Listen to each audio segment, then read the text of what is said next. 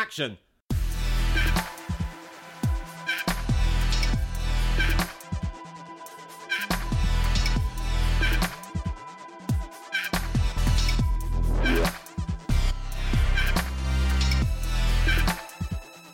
Welcome to Torn Stubs with me, photographer Robert Gershenson, and Joshua Winning, the greatest film critic you've never heard of. and we're going to the movies. We are concluding our series on non superhero comic book movies with a trilogy of films adapted from books by legendary British writer Alan Moore. For this third and final part, we watched V for Vendetta, directed by James McTeigue, from a screenplay by the Wachowskis.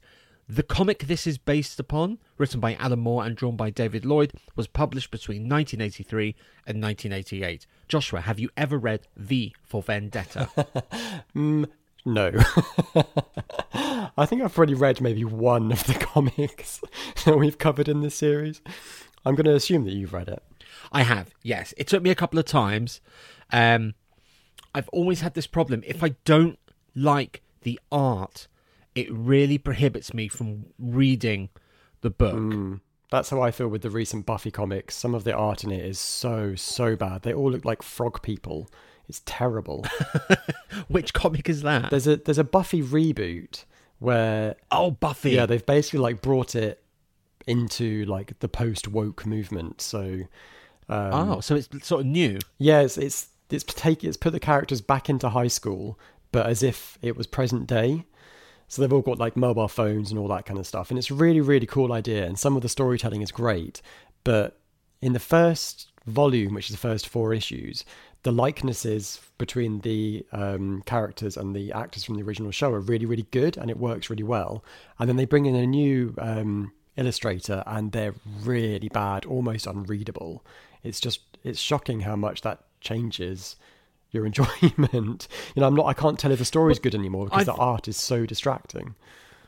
I've always had this problem. So I've got issues of comics just littered about my being uh, in boxes that I haven't read just because I can't get it through because of the art. So I got bought V for Vendetta. I always held off from reading it because whenever I grabbed it, I thought I don't like this art. But the first time I must have got about halfway through, and then the second time I just reread and I pushed my hmm. way through. And it's in color, but it's very muted. You know, it's only a, a, a number of of uh, sort of very pale colors.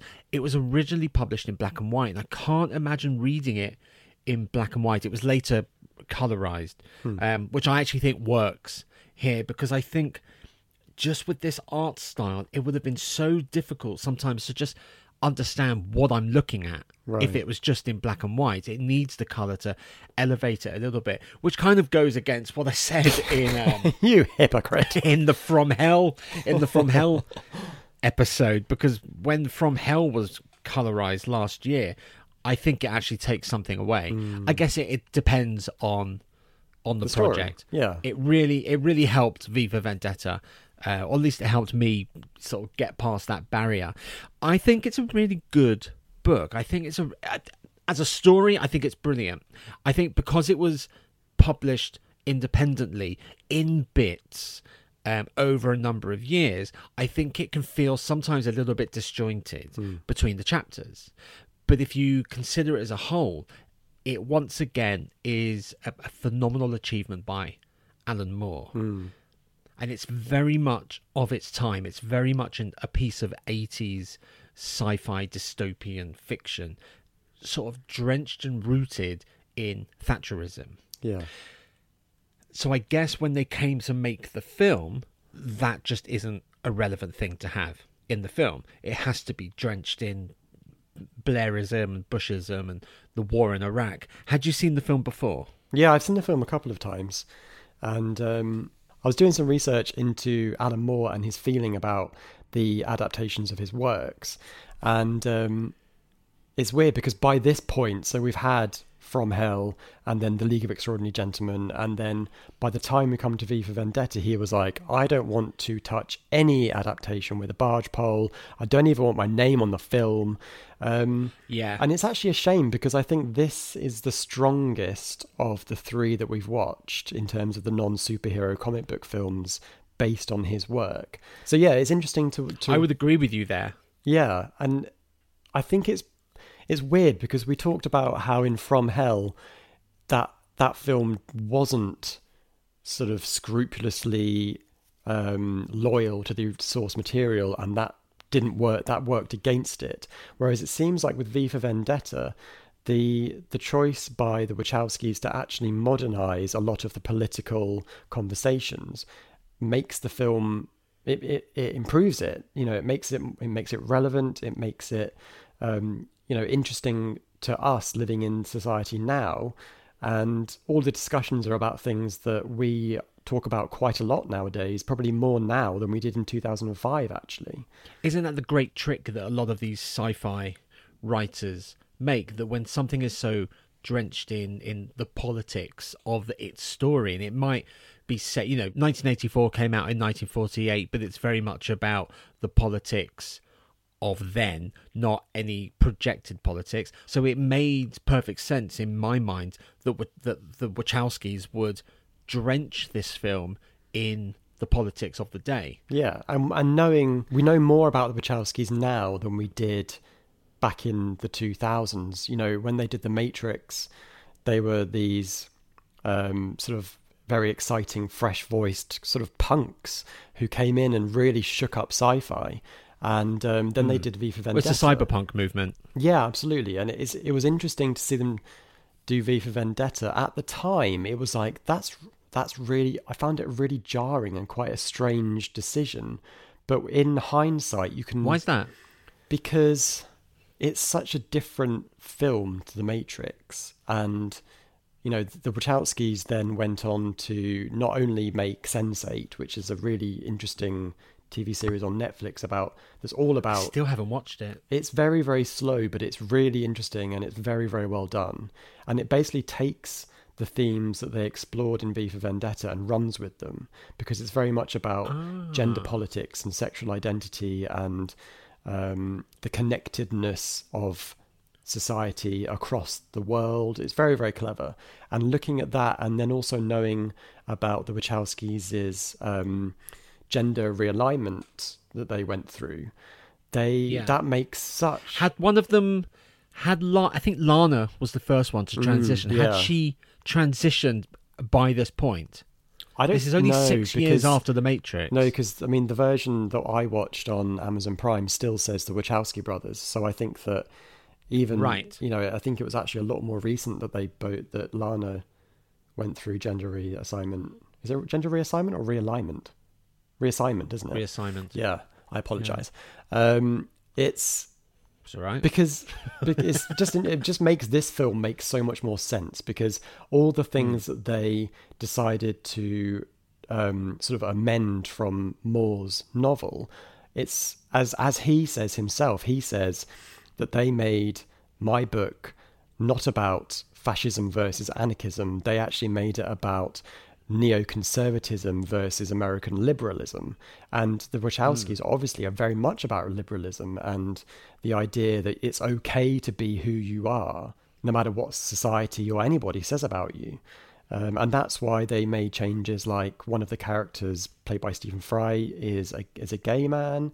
Um, and there's hmm. also, a, you know, the, the camp, the prison that V goes to is for um, gay individuals who are basically being um, imprisoned along the same lines as the Nazi regime. And yeah. you know it, that it just Lark Hill. It just seems like actually now this is the the most Wachowski film that we have ever seen. I think actually. But it's just weird and telling, maybe not telling, but maybe telling that they didn't direct it.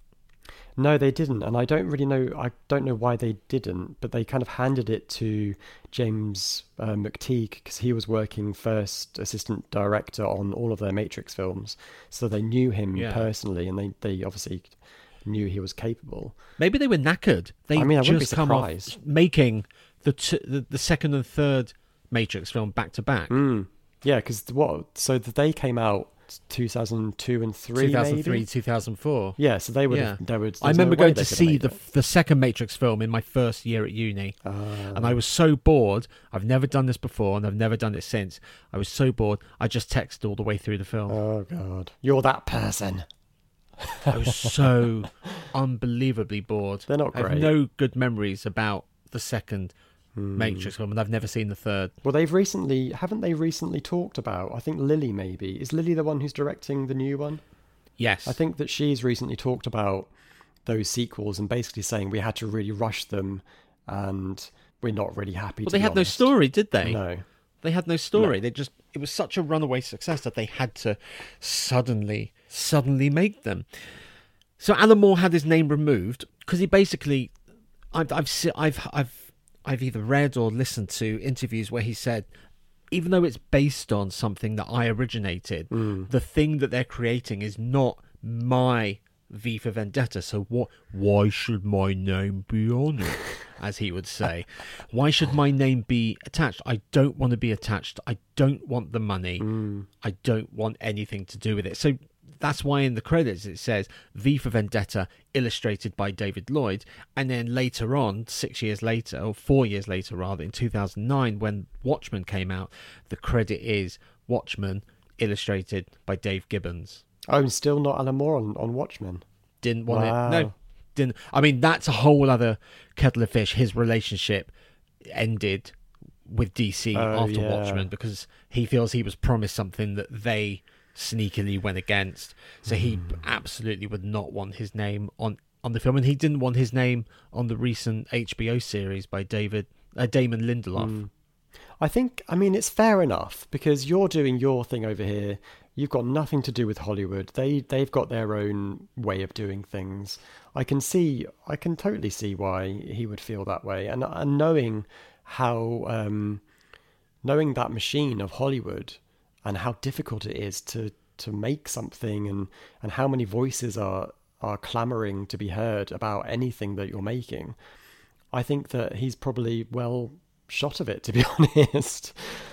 You know? But also, why would he want to sit back and watch something that he worked on? yeah, bastardized by people who were not in his mindset, have no idea about the creative process that he took to get there. Mm.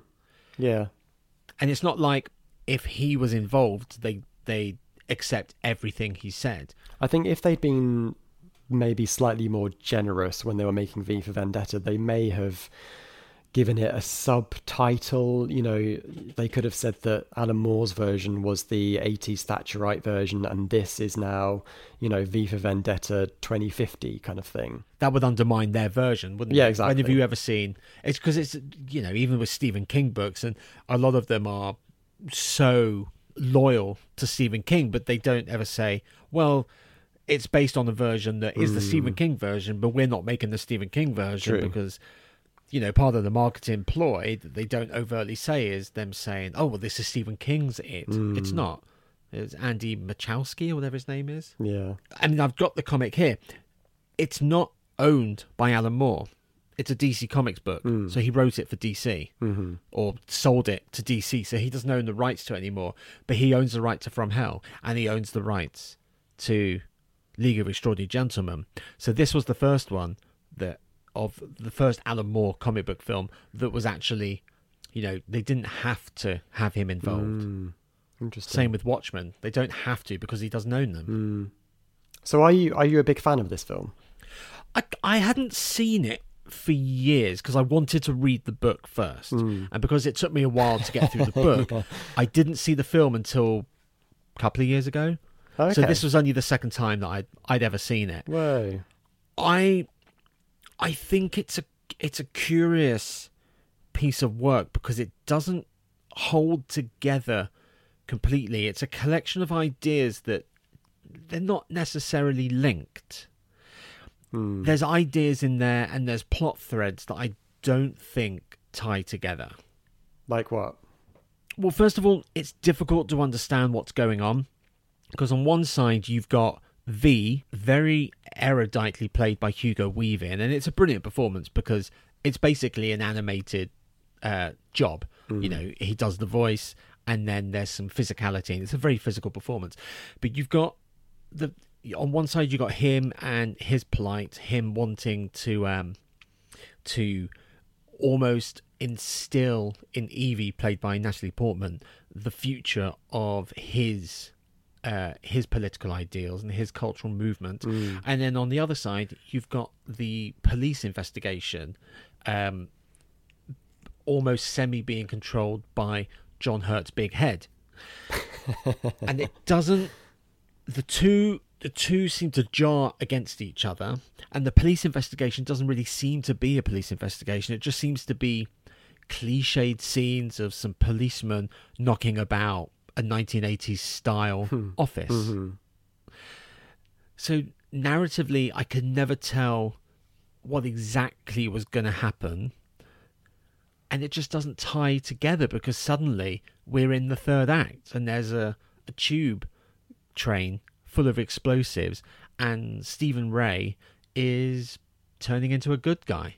Yeah. And McCready is killing John Hurt. But when did he when did he decide to kill John Hurt? It just suddenly hmm. happened out of the blue. I get the idea that maybe somewhere on some hard drive in Warner Brothers at the back cupboard, there's a director's cut sitting there somewhere that is three hours long and explains everything. Hmm. And it makes it a much more satisfying experience because I feel there's so much already cut out of the book to make this film. And then I feel from maybe the script that the Wachowskis wrote, there's so much cut out of that to make the final product. Hmm.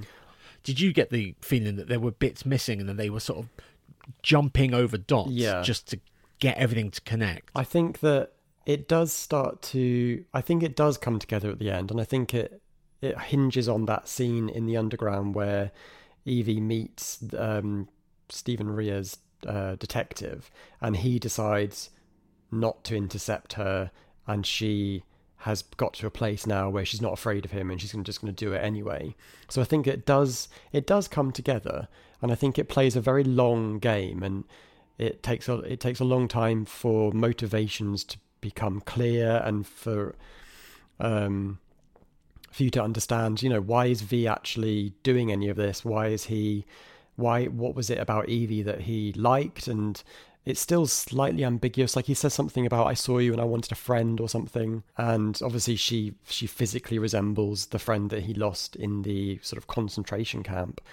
Um I think it's it's a film that's interesting to discuss and to kind of think about, but in the watching, it's yeah, it's strange. One of my problems with it is the fact that it feels so set bound.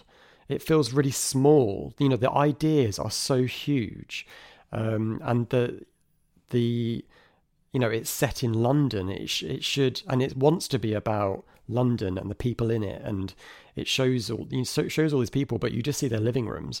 Um, and I think that a lot, pretty much all the film is just based in the studio. Where I think they shot in Berlin, and there's very few exteriors. They shot in Berlin. Which scenes did they shoot in Berlin? I mean, all of the set stuff is in Berlin. Oh, I see. Because Yeah. I felt that they were actually shooting on Whitehall for real.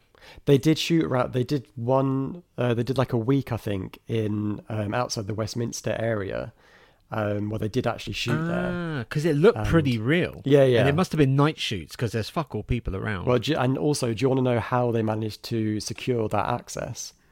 Um, did Stephen Fry call up Tony Blair and say, "Do you mind?" You're actually not far off. Uh, Really? Tony Blair's son Euan worked on the film, and so when they realised when they wanted to get access to Westminster, it was like, Dad, can we um, can we just do a bit of shooting around, you know, our our house? But that's really weird because it's so anti Blairism. Yeah, I know. Yeah, I think I think it's weird, and also it seems like its biggest stylistic influence is like RoboCop. Like all of the all of the sets, like the studio, the the TV studio, um, the police station. It's all like grey walls, you know, square TVs. It all feels very Paul Verhoeven, um, which I guess is like a contrast with V's house, which is like super cultured, full of curios. Yes. is very erudite. Um, Well, he's got a um, he's got a top floor penthouse suite in central London. So where the fuck is he getting his money from? Because that's at least six million. he's robbed a few banks. The cast is the cast is a, a really, really decent cast. Yeah. Hugo Weaving is. I, I don't think I've ever seen him give a shit performance. He's just so soft in this. Like his voice is different. If you if you watched only the first half of the film, you probably wouldn't even realize it was him because that clipped kind of sneering Agent Smith Matrix voice is completely absent, and he's really soft and um, you know he's a romantic, and he's despite the fact that he can basically he's like a ninja. But doesn't that make V a really cool character? He's yeah, he's really interesting, and it, it's different to the book again. I think because doesn't the book have him as this really ruthless? He'll kill anyone basically to get his cause heard. He, well, he's incredibly erudite and he's very, very deadly. He even sings at one point. Stephen Rea. Yeah, Is it Ray or Raya or Rhea? I think it's Rhea, but that might just be me. I don't know. He was in Crying Game. he always pops up. Yeah, he was in Crying Game and also Interview with a Vampire. He always crops up. Ah. The the casting of John Hurt is, is a brilliant idea because John Hurt was in the film adaptation of 1984 Yeah. and here he is playing Big Brother. Oh, that's I didn't really make that connection. That's hilarious. Stephen Fry playing Stephen Fry. Yeah. Uh, Natalie Portman accent question mark. Odd accent, odd accent, but she gets the emotional. What accent are you talking about? It gets better as it goes along, but the thing with Natalie Portman is she's a, a named actress.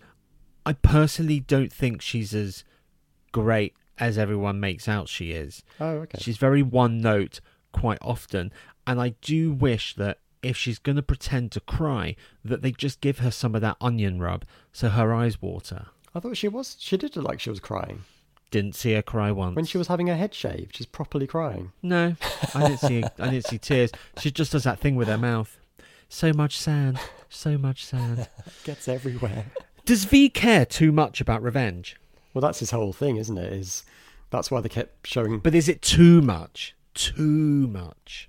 Um, revenge is a dish best served cold. I don't know. I think that he. That's an old Klingon saying. Yeah, yeah. I, doesn't. I don't even know what it means. I think. I guess. I guess it means that you shouldn't let it burn you up the way it does V. It completely dominates his life 100%. He's worked 20 years Hmm. for this. This has been his only his reason for living. Yeah.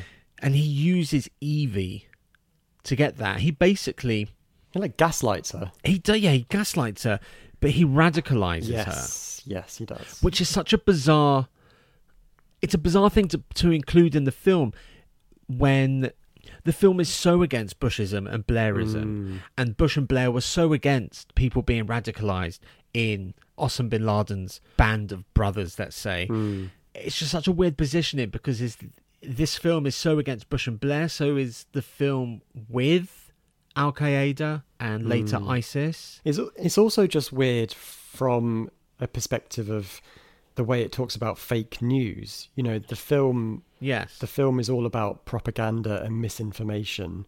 But in as much as a Jack the Ripper film will always have a top hat, a shadowy Mm. figure, and a knife, dystopian films will always have mistruths and Big Brother and fake news, Yeah, but it's double speak, political thought. It's just yeah, that's true. But I think it's interesting that V actually almost succumbs to those types of that strategy. Like he he basically fake newses Evie. Um, Yes. he uses it against. I mean, to to the point where he he he entraps her Yeah. and imprisons her, Yeah. shaves her head, and drives her mad. yeah, I yeah, I. So that's why I think she's been radicalized. She has been. She's definitely been radicalized, but it's it's. I mean, it's very morally murky because she could. Uh, the only way she could understand what he'd been through and the stakes, and you know what needed to be done in order to fix the country was to actually physically experience it and not not knowing that it was artificial. But I don't think it's the, g- a good thing. Do you think it was necessary? Do you think if he sat her down and said, "Look, this is what I've been through. Will you help me?" Is that a failure on V's behalf that he doesn't have the skill set or the the the necessary sort of um, ability to pass over his passion that he has to dupe someone into blowing up Big Ben and helping him spread an, an abstract idea? Mm. I mean, I think so, probably actually. I think that she's already escaped once and almost like in his eyes Mm. betrayed him and you know, even though she was not cap. She wasn't a captive. She could leave whenever she wanted, but she did leave, and um, yeah. So I think that he doesn't necessarily trust that she is trustworthy um, unless he makes her into his mirror image. You know, we, there's lots of mirror imagery in the film. When we first meet both of them, they're both sitting at, literally at mirrors, and their their experience mm. is is reflected throughout. Yeah, it's just I don't know. It's very fucked up. I mean, he's not really a person, um, though. We don't really know anything about him. He's very much. But no, that's the point, isn't it? He's just an, an idea. Well, that, the film starts with the the power of ideas. Yeah. Artists use lies to tell the truth. Mm. So he's just a he's just an idea. He's he's used those lies in order to tell the truth. But whose truth? Mm. And what is the truth that he wants to tell? Because if his isn't that an oxymoron or, mm. or like a paradox? Because he's using lies in order to tell the truth. So surely the lie will undermine the truth. Yeah, how exactly. do we know that what he's saying is the truth? And how can she how can she be okay with herself and you know when she puts her head on the pillow at night or at the end of her life on her deathbed when she's thinking back and she's thinking well i know something is 100% the truth but it's mm. all based on lies i mean surely your your your perception of reality would be so massively distorted by going through such a traumatic experience as being imprisoned yeah. and lied to so horrifically. Yeah. What's that called? Patty Hearst had it. Um, Stockholm syndrome. Yeah, yeah, yeah. There's another quote that I think she says or he says: "A story can be true or false. Equations are factual truths. Mm. It's meaningless." I mean, the, the perspective that we are showed in the film is that this country is is um, on its knees. You know, the the people are mm. trapped, seemingly trapped in their homes. They're really miserable. They hate this regime. So we're told the regime is bad. So anything that is done in order to sort of release people from that is good. But that doesn't stop V from being an anarchist, and he's very much like he is it he's the hero of the story, but he is an anarchist. Well, one man's terrorist is another one's freedom fighter. Yeah, exactly. And people have taken the, the V for Vendetta mask, and you know, anarchists use it oh, now. Oh, yeah, like, like a, anonymous. Anonymous yeah. and the uh, the student riots really ran with it. Yeah, it's almost become a cliche. Like, oh, you're wearing the V for Vendetta yeah. mask. Well, David was it David Lloyd who said that it's fantastic, or McTeigue who said, oh, it's great that it's taken on this life and uh, that you know people are using it. Anarchists are using it in their demonstrations. It is. He drew it. it's free. It's like free marketing. yeah, it's a bit like if they, if they chose Freddy Krueger's face, I'm sure Robert Englund would come out and be like, "I really like it." well, what's the other? There's another um, character that we have covered in the podcast where you'd never see their face, and they're also an unstoppable force. Michael Myers. Yeah, Michael Jason. Well, Jason as well. I but Michael Myers doesn't stand for anything. Right. Doesn't have a personality. He's both sort of physically and vocally abstract. But he represents but v, something. V is an idea. Michael Myers doesn't. Are you saying Michael Myers represents something or V? Well, they both do. Well, what does Michael Myers represent? Michael Myers represents the boogeyman. He's the faceless man who comes into suburbia and kills your children. But is that how he thinks of himself? Because V is very, mm. very erudite and very intelligent. He knows what he is representing. He's orchestrating mm. this whole thing. Michael Myers is just the shape, as he was always called in the script. Yeah, different films. He doesn't really have a motivation other than kill, kill. He likes sticking his knife in things. Do it, mummy. Do it, mummy. That's Jason. that's Jason. that's Jason. Do you think that V is gay then? Well, that's the suggestion in this version, isn't it? Is it not in the book? No, I don't remember there being anything of that sort. Mm. Because he's in the camp with a a woman we know is gay. So yeah, and doesn't he say something I like? I think it was anything that was different. Anyone mm. that was hmm. different was taken away. Potentially, the Wachowskis have put in the LGBT aspect because of what they were secretly going through. Yeah, and it does have a really positive representation of of a gay experience. You know, what's her name? Is she Veronica or Valerie? Her backstory about her, you know, meeting a woman, falling in love, and all that kind of stuff is really beautifully done. And then obviously mm. they cut your heart out by having her killed dead in a concentration camp. Would you watch it again? I would because I do find it really interesting. I think it is.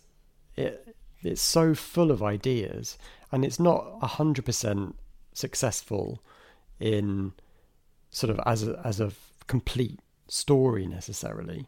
But I think it's got some fantastic things to say about you know the power of propaganda and and you know the evil of dictatorship and the the strength of the common man and things like that. I think there's so much great stuff in there. Um, but it's it's just a very odd film, and it takes some really odd, like the takes some odd risks, like the fact that Evie is banged up in that what turns out to be a fake prison, and she's in there for like what twenty minutes. That's a big stretch of the film. well, yeah, twenty minutes of screen time. I, I think it was longer in in the film. It's not like she was in there for like the length of an episode of Friends. yeah. What's she complaining about? It's fine. um, I think it would work, and I've said it before on all the other episodes. I think this would generally work best as a TV series. Mm. Because you have that breathing space, and that's the thing with Alan Moore books. They should be TV series, and it's very much a sign of the times. In 2005, I can't imagine anyone would have thought, well, we should do this as a TV series. No. That's very much a now thing. And with the age of Trump, it's this is the perfect IP, let's say, mm-hmm. to explore again. Do like do five seasons of thirty minute episodes, and I would watch it in a heartbeat. Not even five series. You could do this in like two series of six hour long Too episodes. Long. I don't like hour long. Too much. half an hour. That's it. Deals off. But hang on, how many how many half an hour episodes could you watch in watch in a sitting? One.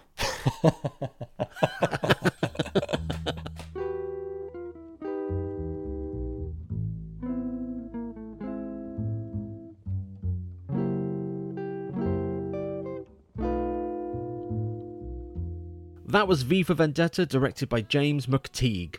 Joshua, that's it. We're done. We've finally finished all the non superhero comic book movies we wanted to cover. Damn you, COVID. See, we have we've done it. We've overcome COVID. We will be back later in the year.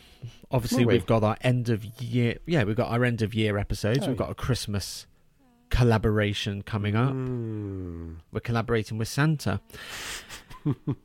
Be sure to subscribe on Apple Podcasts, Spotify, and Acast so you don't miss an episode. And we are on Twitter at TornStubsPod. Have you enjoyed the uh, superhero-free comic book series? Which is your favourite? Just come and have a chat, really. We're off to use lies to tell the truth. Until next time, I remain Robert Gershenson. I'm Joshua Winning. Cut. You can cry me a river, cry I cried a river over you. You drove me, nearly drove me out of my head, while you never shed a tear. Remember, I remember all that you said. Told me love was too plebeian. Told me you were through with me. And now you say you love me. Well, just to prove you do,